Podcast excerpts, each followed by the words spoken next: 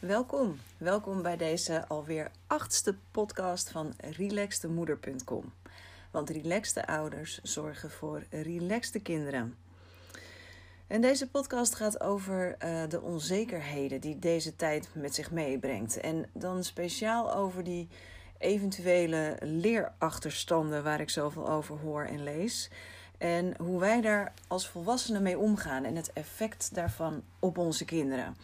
Ik merk namelijk dat het me nogal bezighoudt. Want uh, nou ja, ik lees bijvoorbeeld dat de overheid gaat investeren in de achterstand van de jongeren. En uh, dat die achterstand hun, hun hele schoolcarrière en misschien ook zelfs wel daarna nog blijft achtervolgen. En tegelijk zie ik ook berichten langskomen van bijvoorbeeld onderwijzers die aangeven dat kinderen niet kunnen achterlopen, uh, dat ze zijn waar ze moeten zijn, uh, of dat het wel weer goed komt op het moment dat ze weer naar school gaan. En dat we ze vooral moeten steunen in deze onzekere tijden en zorgen dat het goed met hen gaat. Ja, en over hoe groot die achterstand dan wel of niet is, uh, of die ooit nog kan worden ingehaald, uh, of er eigenlijk wel een achterstand is, ja, daar zijn de meningen over verdeeld. En ik ga daar verder ook geen oordeel over vellen, want ik weet ook zelf niet hoe het zit. Ik heb er geen bewijs voor.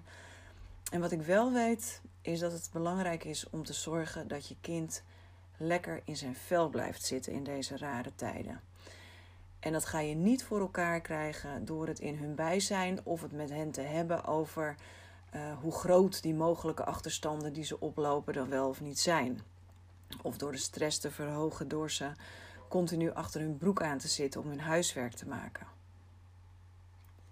Want door dat te doen versterk je het gevoel dat ze, dat ze falen, dat ze het niet goed doen of niet goed genoeg doen, dat zij niet goed genoeg zijn. En juist in deze rare tijden hebben kinderen ons helemaal niet nodig om hun hoofden te vullen met al dat soort gedachten, want dat kunnen ze al prima zelf, jammer genoeg. Wat we wel kunnen doen, is ze helpen met hun zelfvertrouwen en het vertrouwen dat het weer goed komt, dat zij goed genoeg zijn. Laat ik me even voorstellen. Ik ben Linda de Groot en ik werk als opvoedcoach. En je kunt meer over me vinden op onder andere de website relaxtemoeder.com of via Facebook op Relaxte Moedercoaching. Ik help ouders om hun kinderen relaxter en daardoor ook met meer verbinding op te voeden. Uh, ik ondersteun ouders die het even niet meer weten in de opvoeding. Want je wilt het als ouder heel graag zo goed mogelijk doen. Je wilt er zijn voor je kind en je kind helpen in zijn ontwikkeling. En soms weet je het gewoon even niet meer. Dan loop je vast of je wordt snel boos. En daarin kan ik ondersteunen. En uh, op die manier kunnen jullie dan elkaar weer, weer beter begrijpen. En kan het ook weer wat gezelliger worden in huis. En het onderwerp van deze podcast is dus de onzekerheid die deze tijd met zich meebrengt. En vooral ook hoe wij daar als volwassenen mee omgaan. En, uh, ja, en hoe we het erover hebben en het effect daarvan op onze kinderen. Want ja, ook in normale tijden, even zeg maar voor corona, uh, willen we natuurlijk onze kinderen ook zo goed mogelijk ondersteunen. En ook zorgen dat ze lekker in hun vel zitten. En een veilige basis voor ze creëren, zodat ze zich goed kunnen voelen. Uh, zodat ze zichzelf kunnen zijn en met zelfvertrouwen kunnen opgroeien. En ja, ook dan, in die periode kun je, als de frustratie bij jou oploopt, dan kun je ook nog wel eens opmerkingen maken als: Ja, op die manier ga je het nooit redden. Of kun je dat nou echt niet? Ja, en laat staan in deze crisistijd waarin de druk oploopt, dan kunnen dat soort opmerkingen je nog wel eens ontglippen. En we weten allemaal wel dat dat geen helpende opmerkingen zijn. Ze gaan je kind niet motiveren om nog beter zijn best te doen. Eerder uh, gaan ze misschien juist nog meer met hun hakken in het zand. Of ze krijgen zelfs het idee dat, ja, als je ze toch al een mislukking vindt, waarom zouden ze dan beter hun best doen? Dan wordt het eigenlijk een soort uh, self-fulfilling prophecy, zo'n zichzelf voorspellende, zo'n zichzelf vervullende voorspelling. Want kinderen doen graag wat ze denken dat wij van hen verwachten. Dus in het kader van, uh, ja, jij vindt mij toch al een mislukking, nou, dan zal ik je reden geven om dat te vinden. Ja, en in dat geval bereik je dus eigenlijk precies het tegenovergestelde van wat je met die opmerking probeerde te doen.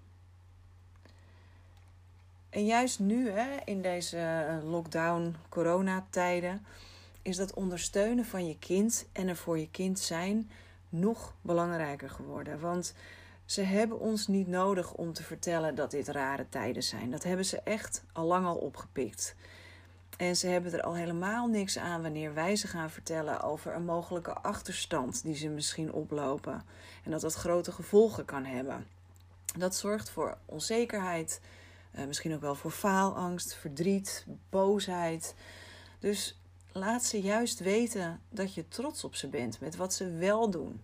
Dat je bewondering hebt voor het feit dat ze zich ertoe zetten en dat jij er bent als ze vragen hebben of iets nodig hebben. Stimuleer ze dus op een positieve manier. Geef ze regelmatig lekker een knuffel of een compliment. Laat ze weten dat je er voor ze bent en gun ze ook even een adempauze, want dat is wat ze nu nodig hebben. En relaxed opvoeden gaat ook over echte aandacht. Over kijken naar wat er bij je kind speelt. Maakt hij zich zorgen? Uh, voelt hij zich onzeker? Is hij juist heel blij? Dat merk je vanzelf wanneer je met echte aandacht naar je kind kijkt. En als je merkt dat, je, dat iets je kind bezighoudt, nou, dan kun je het er samen over hebben. En wees dan ook eerlijk en open. Als ze natuurlijk nog niet te jong zijn om dat te kunnen begrijpen.